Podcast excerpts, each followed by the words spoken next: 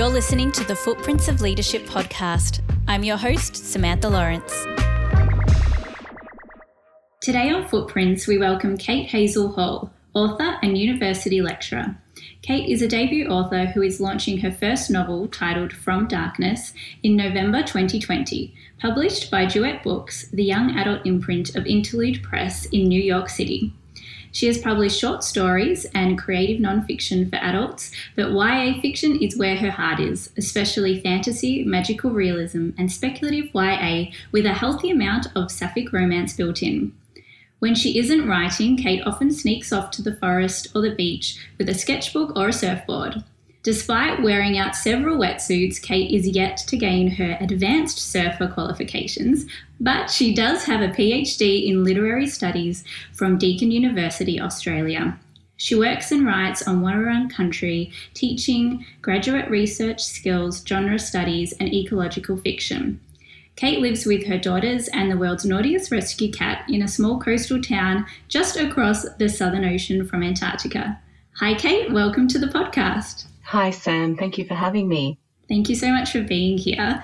Very excited to chat to you today about your novel that's coming out and all about your leadership journey so far. So, can you, to start off briefly, describe what this leadership journey has been for you and how you've gotten to where you are today?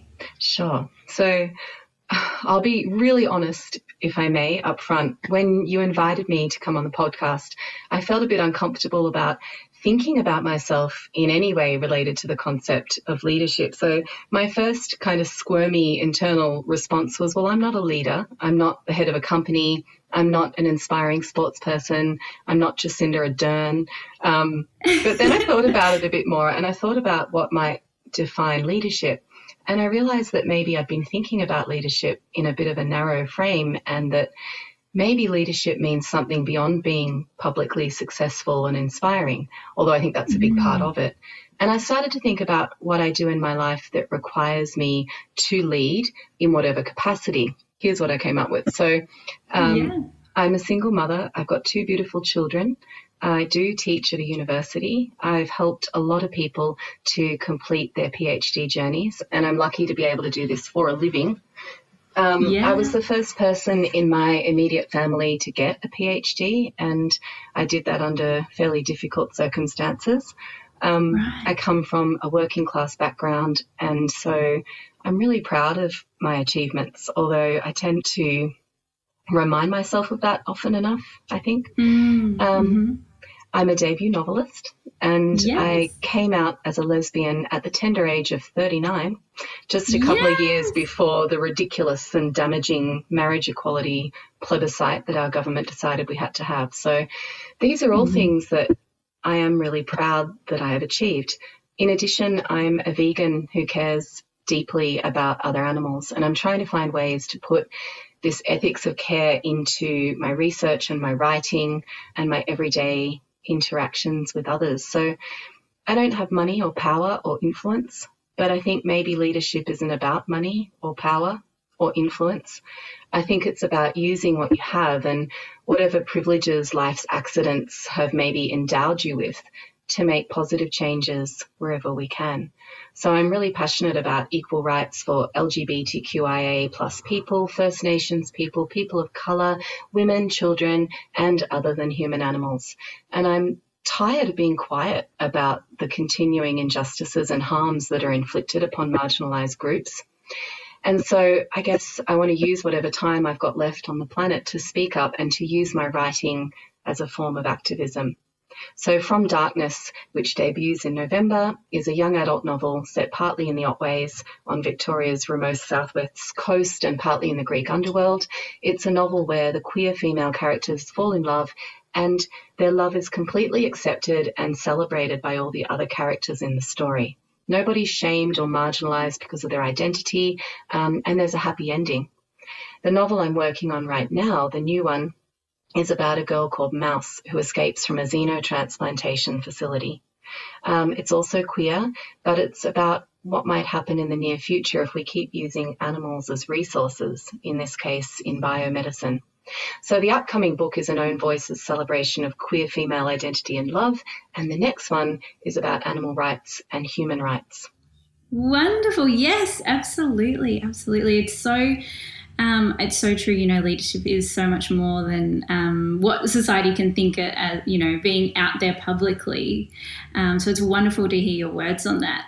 If you could put it into one sentence, what would be the main thing um, that leadership means to you? I think there's a few, there are a few key words that for me define leadership. I think strength, courage, determination, and kindness yes. would be the key words. So the leaders that I most admire are people like, you know, Greta Thunberg and Jane Goodall and, and, and they use these personal qualities that they have in spades to make the world a better place. And I think sometimes that comes at a great personal cost. It takes a lot of guts to stand up for what you know is right. Absolutely. Yeah. Yes. And so, are these qualities that you consciously implement in your personal life and professional life? Does it sort of just intertwine? I, I try to. I think these are the qualities that I aspire to nurture and to grow as much as I can. Yeah. And I think to be a leader, you've got to have other people in your life who you look up to as leaders. For instance, for me, right now, I'm always inspired by our local wildlife rescuer and head of the, the Surf Coast Animal Rescue um, organization. His name is Jason, and he coordinates the group, but he also spends a lot of his nights driving around our coastal back roads, rescuing kangaroos and other animals who've been, been oh, hit by cars. Yeah, yeah, and he he doesn't get paid for this. He does it because his life's purpose is bound up with kindness and an ethics of care. He works full time, mm. he has a family, but he still manages to do this work for animals. Mm. So I guess another word that I might add to that list is self sacrifice because this is kind of a synonym for kindness a lot of the time. Mm, yes, yes, absolutely. Wow. So, can you tell me, Kate, about the evolution of your novel From Darkness and how you managed to write this whilst maintaining your full time job and keeping up with your parenting responsibilities? yeah, it's definitely a juggle. So, From Darkness is something that started a while ago, and the first draft I wrote that some years ago when I was working as a high school teacher. So I'd get up at 5:30 a.m. Um, and this is something, this is a habit that I've rebooted recently, like in the last six months.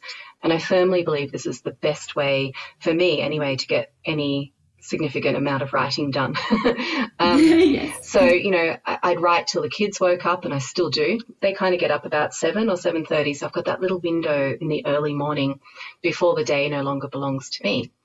But in that first draft, even though I was busy working and, and raising kids, the story was always there. It was kind of simmering away during my work hours, nudging me gently at various points, whatever I was doing, whether I was working or looking after the children. It was there sort of whispering at me.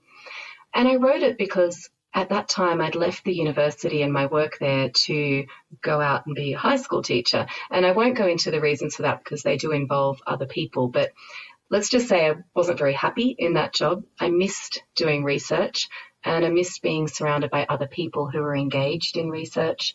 I love teenagers, and of course, I write for teenagers, but it turns out I wasn't any good at teaching big classes full of teenagers, um, at least not in the way the Department of Education wanted me to teach them. Yeah. So I kind of wrote From Darkness as a bit of an escape pod. And I got my first request for the full manuscript while I was teaching. I was alone in an empty classroom, um, and this glorious email dropped in, and it was this life changing moment for me. I remember thinking, I could actually pull this off. Yes. And from then on, it became real. It, the, the book became something that wasn't just a hobby, but something I invested a lot of energy in. And so I carved out more space for it and it became something that I nurtured just like, you know, the kids and my career. And it was a, a leap of faith. So the earliest version of the manuscript was under consideration by this, this publisher, this major publisher. But at that time, I also got offered an ongoing high school teaching position, which I declined. Ah. uh, and went back to my former role as a casual academic at the same university where I did my PhD.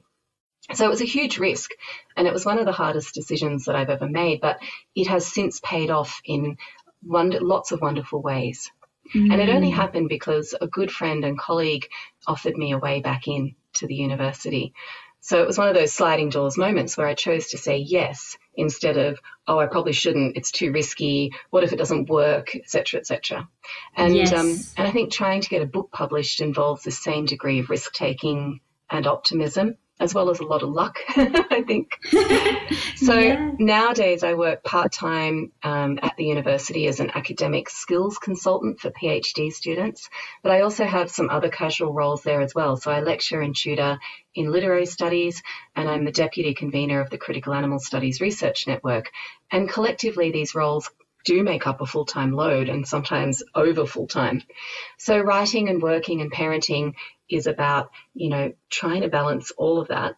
And I could not do that without the support of my friends and my family, but also doing the things that help to recharge me, like surfing and, you know, going to the beach with the kids. And yes, as you know, you said in your bio, sneaking off to the forest whenever possible. Um, yeah. And yeah, I think that that adds to resilience, which is really important in any kind of leadership. Yes, absolutely. Can we talk about um, what leadership, uh, sorry, resilience in leadership means to you and what that looks like for you? I think it's vital to all forms of leadership, absolutely vital. Mm. So if you look at dictionary definitions of resilience, you'll see phrases like, you know, the ability to recover quickly or, or bounce back into shape.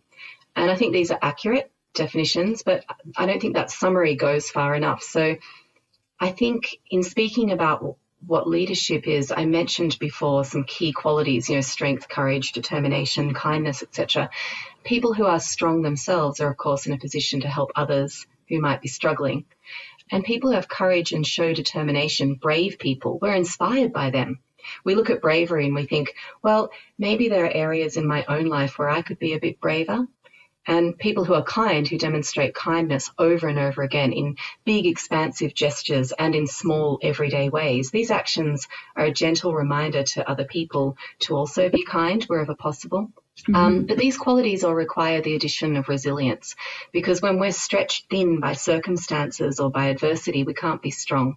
And when other people use us as an outlet for their own anger and frustration or tell us that we're terrible or that we're deficient in some way, this can eat away at our resilience and especially over time if it goes on. So I think resilience, if that is the quality that allows us to sort of bounce back from adverse situations, is key to regaining strength and maintaining our reserves of courage and kindness that we can then share with other people.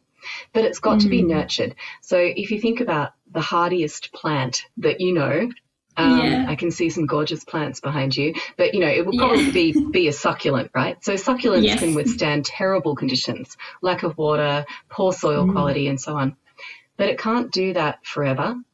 And I think even if a plant can survive without water, it doesn't mean that it should.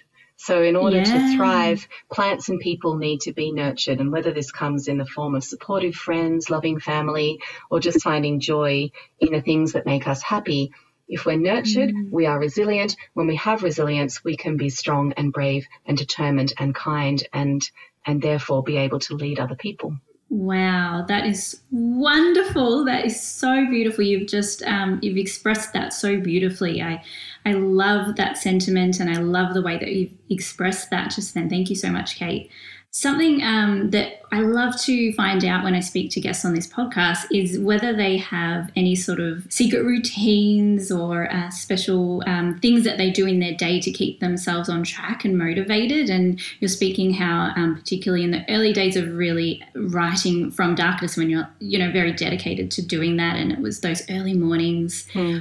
I'm interested to know what that looked like. You know what you know how early you were getting up, what you were doing, if that's still the same now, or if that was more involved then. Yeah. I think it's about, as a colleague once so beautifully put it, carving out little windows of time in your day. And when you've got them, you keep them sacred and you keep them yeah. for that purpose. So I, I mean, I, I, sometimes really suck at this. So it's 5:30. I've had my coffee. You know, I'm awake. I'm caffeinated. I've got the laptop open, and then, yeah. but instead of writing, I, I, end up attending to something that I hadn't done the night before, or, you know, I go off and attend. So, but but I try not to do that. I try to keep that hour and a half really really sacred and sacrosanct. That's for writing, and that's when the writing mm-hmm. gets done. But also, and this goes back to what I was saying about resilience, being with with the children And another colleague gave this advice recently, and I think it's really important. When you're with your children, be with your children. When you're with mm. your book, be with your book.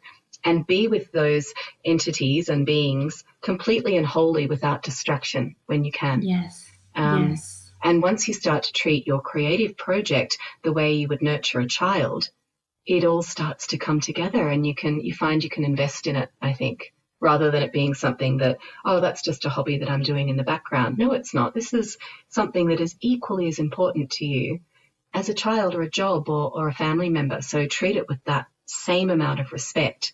And I think that's what helps to, to keep the momentum going, for me anyway. Yeah.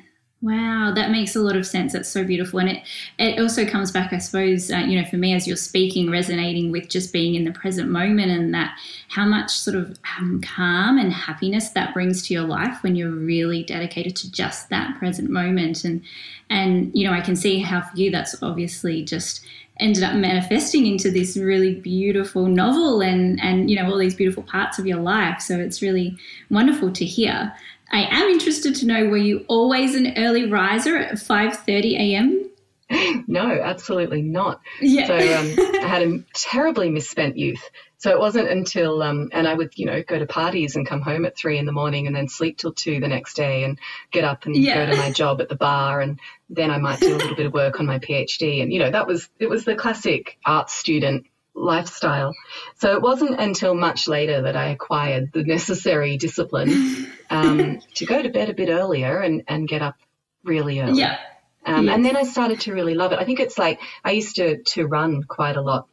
Not so much these days, but it's that same discipline. So, in between writing on the days where I really felt like I couldn't do it, I would run as well. And if you've ever done like running and, and kept it up over a sustained period of time, you'll know that there's a joy in that discipline, that self discipline. Mm-hmm. Um, mm-hmm.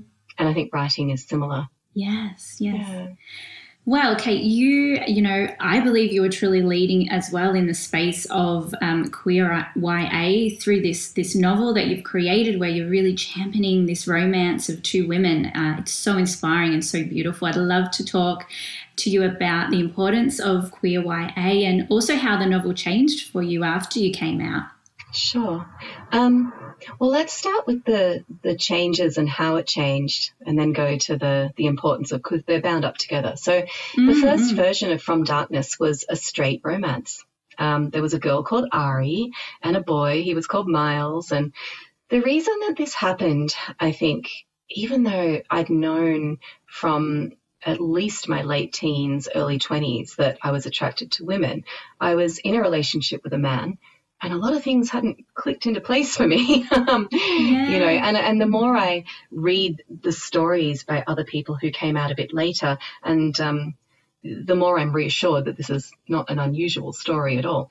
But anyway, so I thought, okay, well, I can't you know, I'll set out to write something that I think young readers will want to read. And the first version of From Darkness was basically pieced together with all these mirrored fragments of fantasy and romance novels that I'd read when I was a teenager.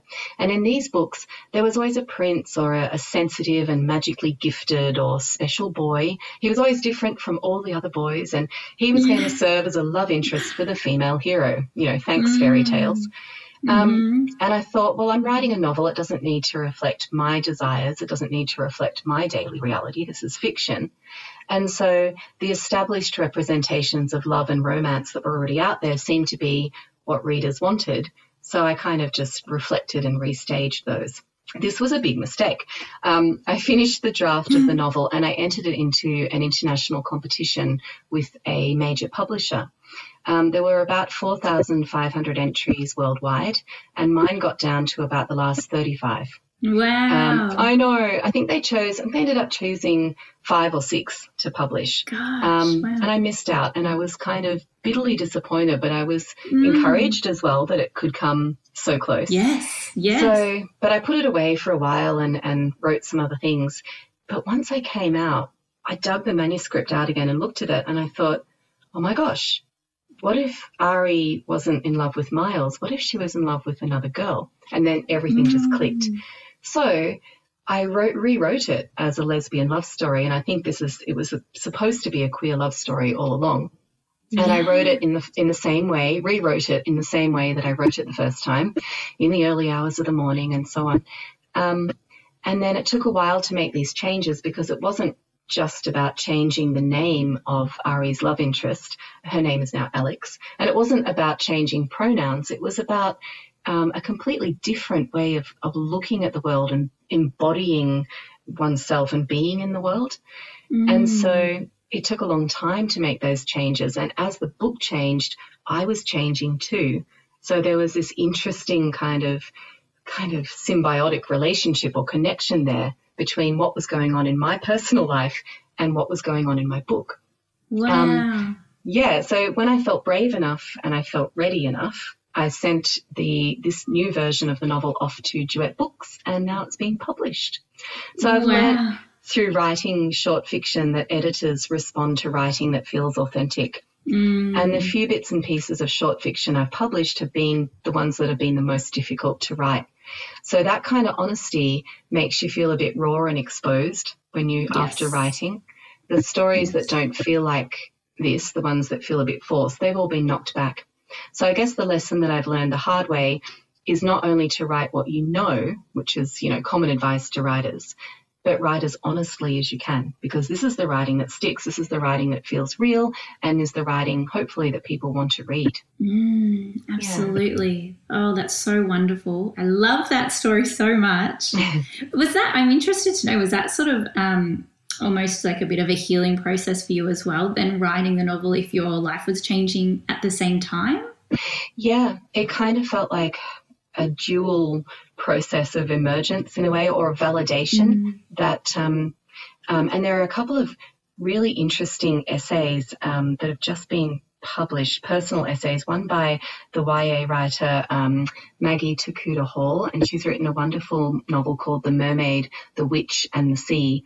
And in this essay, she writes about how the process of writing that book made her realize that she herself was queer and that she hadn't kind of come to that conclusion until she wrote the book.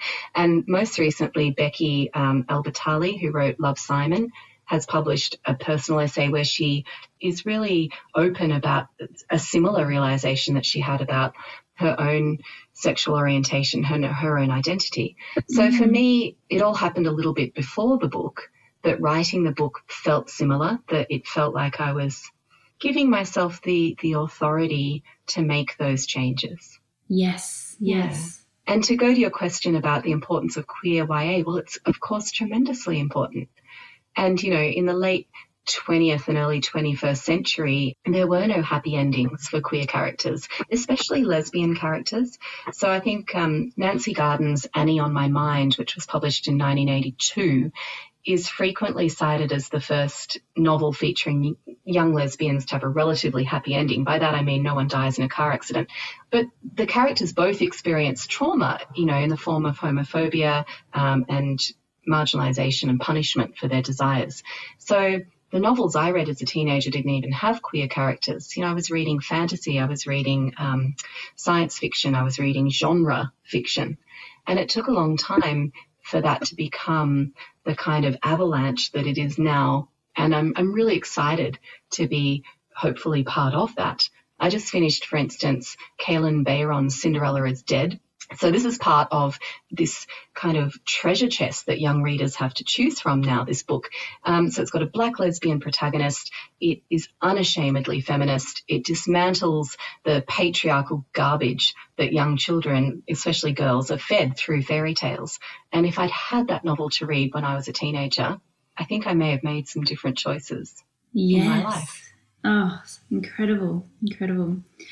Kate, what would have been the most difficult decision that you've had to make as a leader in your life so far? I think probably sacrificing the security of that ongoing teaching job to return to doing what I really loved.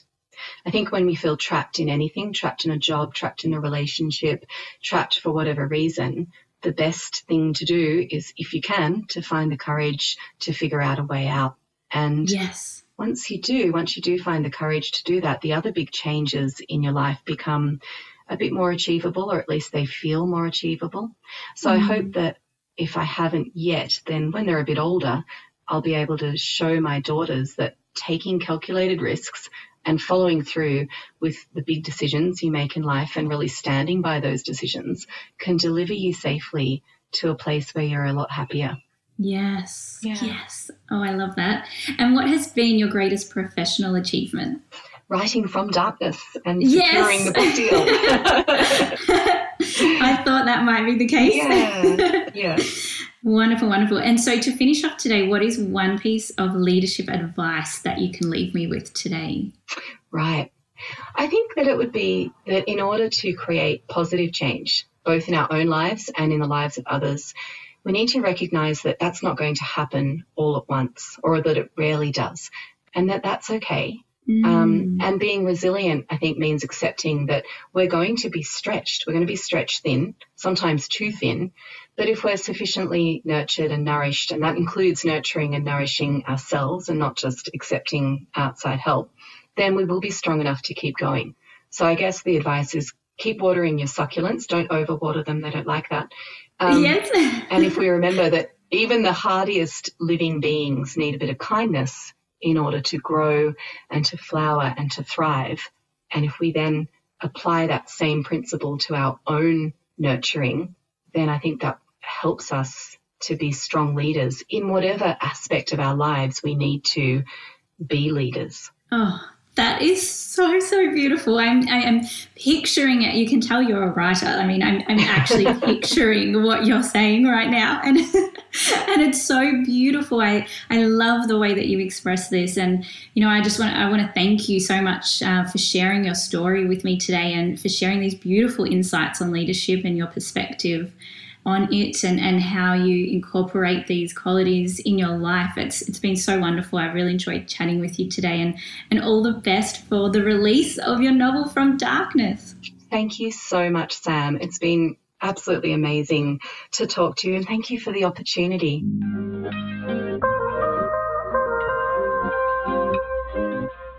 Thank you for listening to the Footprints of Leadership podcast. Make sure you subscribe and leave a review on Apple Podcasts and follow on Spotify to be notified of our next episode. You can find more on our socials at Footprints Podcast. This podcast was brought to you by Giraffe Consulting. If your business is ready for a new perspective, visit giraffeconsulting.com.au.